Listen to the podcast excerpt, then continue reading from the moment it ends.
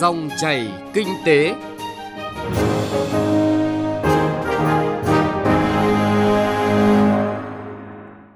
Xin chào quý vị và các bạn. Dòng chảy kinh tế hôm nay có những nội dung sau.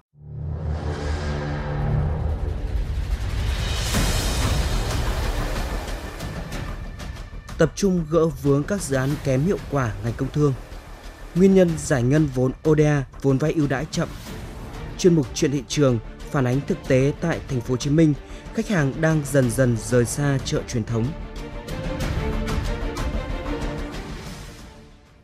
Trước khi đến với nội dung vừa giới thiệu, chúng tôi xin chuyển đến quý vị và các bạn một số thông tin kinh tế nổi bật.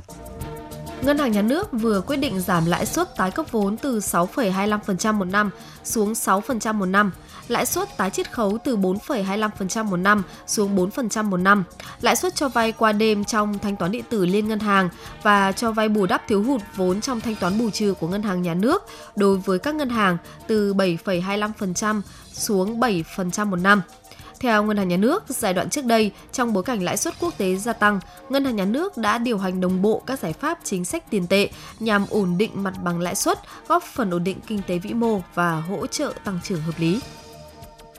Luật quản lý thuế số 38 năm 2019 có hiệu lực từ ngày 1 tháng 7 năm 2020, lần đầu tiên đã bổ sung những quy định liên quan đến quản lý thuế đối với hoạt động thương mại điện tử. Tuy nhiên, việc quản lý thuế đối với hoạt động thương mại xuyên biên giới này hiện đang rất phức tạp, không riêng ở Việt Nam mà của toàn cầu. Tổng cục Thuế cho biết, đối với hoạt động kinh doanh thương mại điện tử, kinh doanh dựa trên nền tảng số và các dịch vụ khác được thực hiện bởi nhà cung cấp ở nước ngoài không có cơ sở thường trú tại Việt Nam thì nhà cung cấp ở nước ngoài có nghĩa vụ trực tiếp hoặc ủy quyền thực hiện đăng ký thuế, khai thuế, nộp thuế tại Việt Nam. Theo các công ty bất động sản, nhà phố khu ven trung tâm thành phố Hồ Chí Minh đang có giá từ 2,5 đến 3 tỷ đồng một căn được thực sự quan tâm. Nếu những căn nhà ở hẻm trung tâm thành phố Hồ Chí Minh có mức giá từ 5 đến 7 tỷ đồng, thanh khoản khá tốt thì đối với khu lân cận thành phố Hồ Chí Minh như quận 9, quận 2, quận Thủ Đức, huyện Bình Chánh, Nhà Bè, các căn nhà xây mới có giá bán trên dưới 3 tỷ đồng một căn được người mua tìm kiếm khá nhiều trong thời gian gần đây. Giá bán ghi nhận tăng trưởng trung bình khoảng 20% trong vòng một năm. Hôm qua tại Quảng Trị đã diễn ra lễ khởi công đường cao tốc Bắc Nam đoạn Cam Lộ – La Sơn dài 98 km đi qua hai tỉnh Quảng Trị và Thừa Thiên Huế. Mức đầu tư gần 7.670 tỷ đồng từ nguồn vốn trái phiếu chính phủ. Dự án cao tốc Cam Lộ – La Sơn là một trong 11 dự án thành phần của cao tốc Bắc Nam, cũng là dự án đầu tiên được khởi công nhằm nâng cao năng lực quản lý, điều hành cho phụ nữ khởi nghiệp, mở rộng chuỗi kết nối trong sản xuất, tiêu thụ sản phẩm. Vừa qua, Hội Liên hiệp Phụ nữ quận Hoàng Mai, Hà Nội đã tổ chức lễ ra mắt tổ liên kết kinh doanh dịch vụ và khai trương gian hàng phụ nữ khởi nghiệp tại phường Định Công, quận Hoàng Mai, Hà Nội. Tổ liên kết kinh doanh dịch vụ giúp phụ nữ nâng cao năng lực quản lý, điều hành cho phụ nữ khởi nghiệp, mở rộng chuỗi liên kết trong sản xuất, tiêu thụ sản phẩm. Thưa quý vị và các bạn, sau khi đề án xử lý các tồn tại yếu kém của một số dự án, doanh nghiệp chậm tiến độ, kém hiệu quả thuộc ngành công thương được Thủ tướng Chính phủ phê duyệt tại quyết định số 1468 ngày 29 tháng 9 năm 2017, các tập đoàn tổng công ty đã tập trung rà soát làm rõ thực trạng và nguyên nhân của các vướng mắc của từng dự án, doanh nghiệp để tìm hướng giải quyết.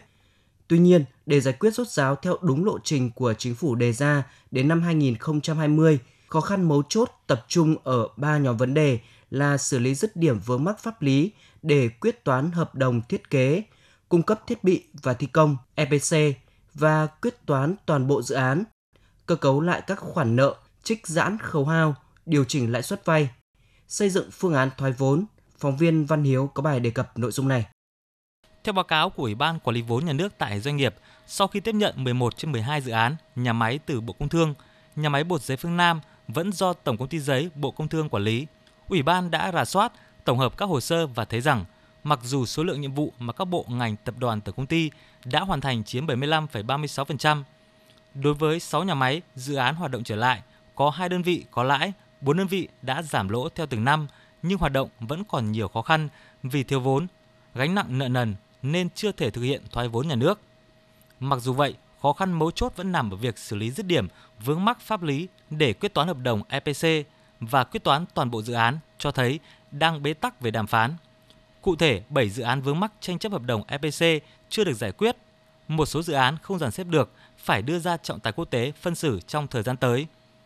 Chủ tịch Hội đồng thành viên Tổng công ty thép Việt Nam Nghiêm Xuân Đa cho biết, đối với dự án mở rộng gang thép Thái Nguyên giai đoạn 2 không thể đàm phán giải quyết được vướng mắc hợp đồng EPC với nhà thầu MCC để tiếp tục dự án. Và đồng thời nó còn tồn tại một loạt mà báo cáo kiểm toán nhà nước nêu cũng như là thanh tra chính phủ nêu thì cũng không thể giải quyết được. Tổng ty cũng đề nghị thống nhất là báo cáo SEC và báo cáo ủy ban là đề nghị ban chỉ đạo cho phép là thoái toàn bộ vốn của tổng ty tại uh, Tisco và thực hiện theo việc đấu giá theo quy định, công khai toàn bộ những các cái tình hình về tài chính vốn, những cái tồn tại liên quan dự án.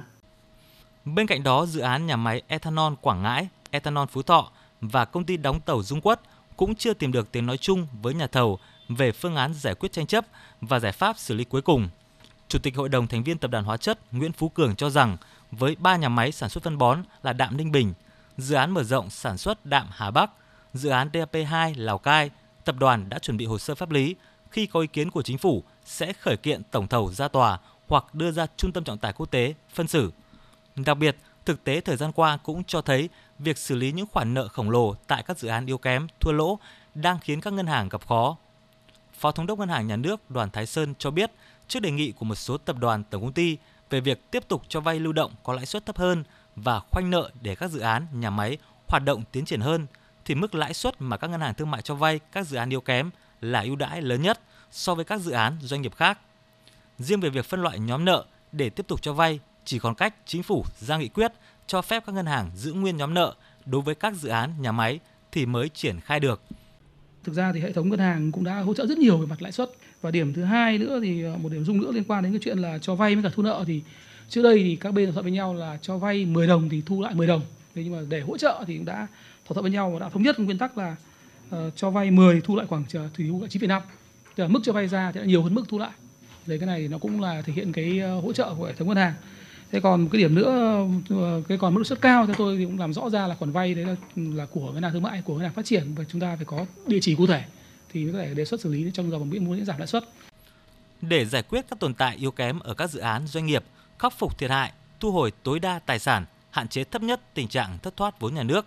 phó thủ tướng vương đình huệ, trưởng ban chỉ đạo của chính phủ về xử lý tồn tại yếu kém của 12 dự án ngành công thương cho rằng so với mục tiêu đề án đặt ra thì còn phải nỗ lực rất nhiều. Chính vì vậy, các tập đoàn tổng công ty, dự án, doanh nghiệp cần tiếp tục tổ chức quyết liệt các nhiệm vụ, giải pháp đã được phê duyệt, tăng cường quản trị về sản xuất kinh doanh, chi phí giá thành, tài chính, nhân lực, tập trung xử lý dứt điểm các vấn đề phát sinh trong quá trình tái cơ cấu. Đặc biệt, nếu hết năm nay không đàm phán xong các vướng mắc về hợp đồng EPC, chính phủ đồng ý theo đề nghị của từng đơn vị chuyển qua cơ chế tòa hay trọng tài quốc tế phán xử, nhưng trên tinh thần là ưu tiên hòa giải, thương lượng chia sẻ lẫn nhau, hạn chế thấp nhất vấn đề khiếu kiện. Thế còn bảo bây giờ nếu mà xử lý cái này thì mà bơm tiền nhà nước vào làm thì ai chả làm được. Nhưng mà nguyên tắc mà Bộ Chính trị nói rằng là không được sử dụng thêm cái nguồn lực từ ngân sách nhà nước và nguồn lực khác để giải quyết cái này. Mà phải giải quyết theo thị trường thì nó mới khó. Thế nếu mà chúng ta có tiền mà thay để giả dụ mà có tiền có bơm vào đây được được không? Sao mà bơm được với một cái dự án mà đội vốn lên với cái giá trị lớn như thế? Quán triệt tinh thần chỉ đạo của Bộ Chính trị và Chính phủ Đến nay, việc xử lý các dự án đã đảm bảo tuân thủ nguyên tắc cơ chế thị trường, tự chủ, tự chịu trách nhiệm của doanh nghiệp và nhà nước không cấp thêm vốn vào các dự án. Nhưng rõ ràng, để có thể tiếp tục xử lý dứt điểm các dự án theo đúng lộ trình của chính phủ đã đề ra, cần được các bộ ngành doanh nghiệp liên quan nêu cao tinh thần trách nhiệm và nỗ lực hơn nữa để hoàn thành tốt nhiệm vụ được giao.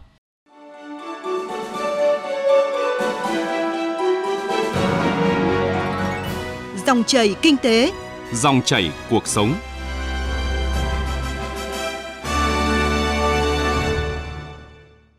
Thưa quý vị và các bạn, tình hình giải ngân vốn ODA, vốn vay ưu đãi nước ngoài trong thời gian gần đây đang bị chậm trễ.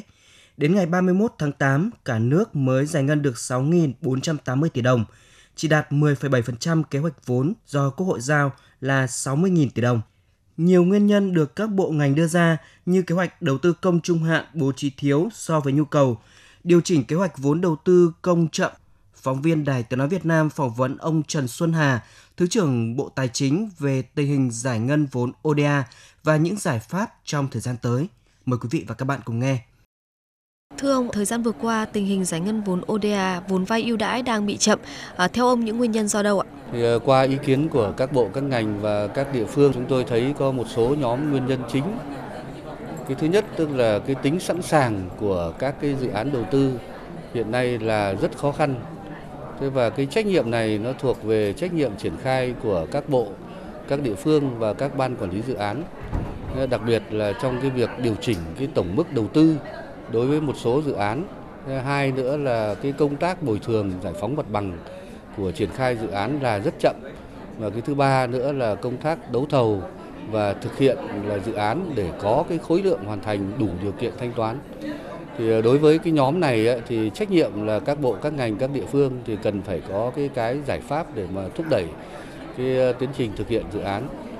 Đối với cái nhóm giải pháp thứ hai nữa ấy, ờ, là cái vấn đề là cái phân bổ về vốn đầu tư trong cái năm 2019 vừa rồi ấy, là phân bổ chậm. Thì qua hai cái đợt phân bổ nhưng mà đến nay là vẫn còn cái phần khối lượng là chưa được phân bổ. Thế và đối với những cái khối lượng mà đã được phân bổ rồi thì có những cái chương trình dự án, có những cái bộ ngành thì lại là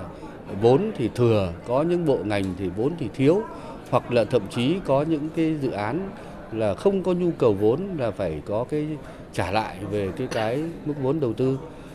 Điều này cho thấy rằng là cái công tác về phân bổ vốn phải cần phải có cái cái tiếp tục là, là, là giả soát và có cái điều chỉnh cho nó phù hợp. Và từ nay đến ờ, cuối năm như vậy là thời gian không còn nhiều thì chúng tôi cũng đã đề xuất với các bộ, các ngành, các địa phương thì cần phải tích cực làm việc với bộ cách đầu tư để có báo cáo cấp có thẩm quyền về điều chỉnh cái cái là vốn đầu tư cho nó phù hợp. Vấn đề thứ ba nữa là cái vấn đề là cũng có một số các cái chương trình dự án thì cũng có cái khó khăn trong cái việc là giải ngân rút vốn. Thế mà đặc biệt ở đây tức là cái thủ tục ờ, về cái cái cái cái xác nhận ờ, cái không phản đối của các nhà tài trợ thì điều này thì ờ, nó làm kéo dài cái thời gian giải ngân vốn. Những cái nội dung này thì chúng tôi sẽ tập hợp lại để có cái trao đổi với nhà tài trợ để có cái biện pháp tháo gỡ. Thế và bên cạnh đó thì cũng phải có cái cái phối hợp giữa Bộ Tài chính với các bộ, các địa phương trong cái việc là đẩy nhanh cái cái là ký cái hợp đồng là vay lại giữa phần vốn của địa phương, mà có những tỷ lệ vay lại nhất định và cái phần vốn của các cái đơn vị là sự nghiệp công lập. Thế và trong đó thì có cái nội dung là là thẩm định cái cái khả năng trả nợ và cái tài sản đảm bảo ờ, để đảm bảo cho nó có cái đúng thủ tục nhưng mà cũng phải tạo điều kiện để cho dự án triển khai được thuận lợi. Về vấn đề thủ tục xin ý kiến à, các bộ ngành liên quan, các đơn vị có phản ánh là phải mất từ 3 đến 8 tháng để thông qua thủ tục này, gây chậm trễ việc giải ngân vốn. Và trong thời gian tới thì à, có phương án gì để giải quyết vấn đề này ạ? Trong một số các cái trường hợp mà có cái điều chỉnh dự án đầu tư ờ, thì trách nhiệm của các bộ các ngành là phải ờ, theo quy định là phải lấy ý kiến của các bộ các ngành liên quan để báo cáo với cấp có thẩm quyền quyết định thì chúng tôi cho rằng là đây là một cái thủ tục ừ, hành chính. Thế mà các bộ, các ngành cần phải có cái cái khẩn trương trong cái việc là triển khai cái ý kiến, tham gia ý kiến của mình, chứ không để tình trạng là quá kéo dài như vậy. Thế mặt khác thì cũng cần phải phân loại nó ra. Thì có những cái điều chỉnh dự án mà trong cái phạm vi của cái dự án ban đầu, thì cái thẩm quyền là các bộ, các ngành là quyết định đầu tư sẽ xem xét và quyết định cái việc này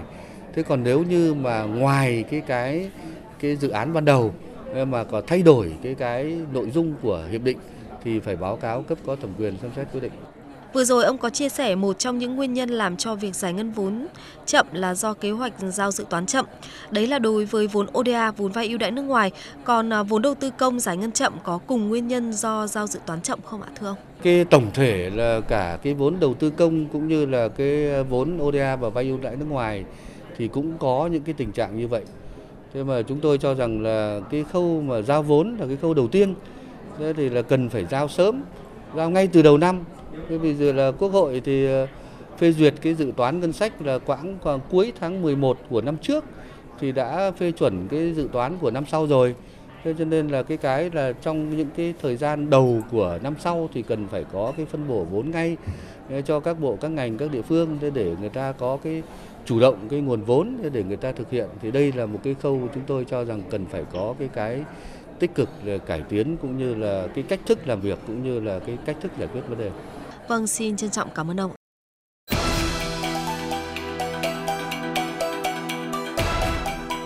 Chuyện thị trường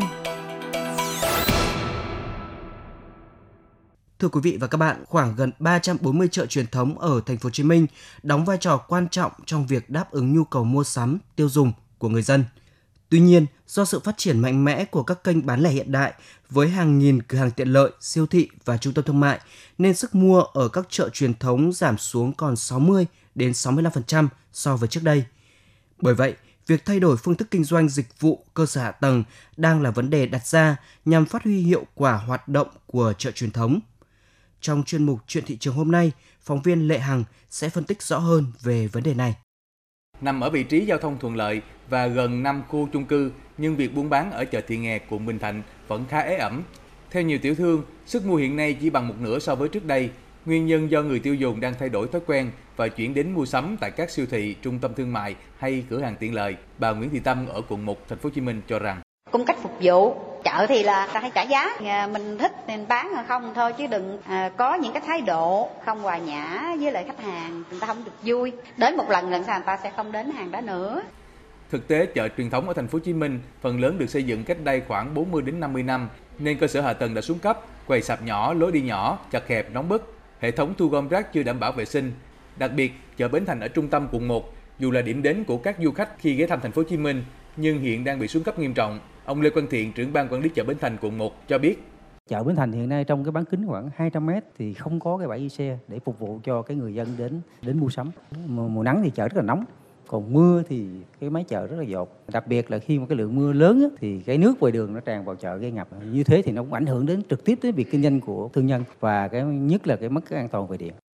Thành phố Hồ Chí Minh đang có chủ trương xã hội hóa mô hình quản lý. Mô hình đã triển khai tại các chợ đầu mối Thủ Đức, Hóc Môn, Bình Điền. Ông Phạm Thành Kiên, Giám đốc Sở Công Thương Thành phố Hồ Chí Minh cho biết, thành phố sẽ không xây dựng thêm mà tập trung cải tạo nâng cấp và kêu gọi đầu tư chuyển đổi sang mô hình công ty quản lý để có thêm nguồn lực đầu tư các chợ hoạt động hiệu quả hơn